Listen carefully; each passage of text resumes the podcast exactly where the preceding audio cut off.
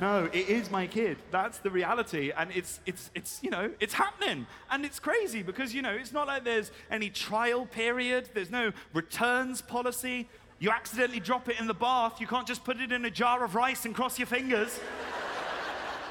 And obviously, I tried to seek out advice before making this monumental life decision, but it's so hard because you can't ask other parents. Because you ask other parents about having a kid, there is no middle ground. One end of the spectrum, you have those parents that talk to you about it with demented enthusiasm, the miracle of childbirth, like they're the only people to have ever done it. Oh my God, you've got to get one. It is going to change your life. they're like those fuckers with air fryers. It's just a bit, okay. The other end of the spectrum, you've got those parents that are like Vietnam War veterans. Thousand yard stare, covered in baby sick. Don't do it, man, you weren't there.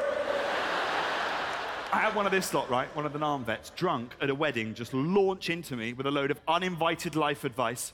She was like, Let me tell you what you need to do, Jack. Or you can. You need to make the most of your life. Because I tell you what is going to happen, right? Is you're gonna get married and you're gonna have a baby and your life is gonna be over. okay, Mum, thanks for the pep talk. you are aware this Sambuca you're drinking is non alcoholic. Watch Jack Whitehall settle down, only on Netflix.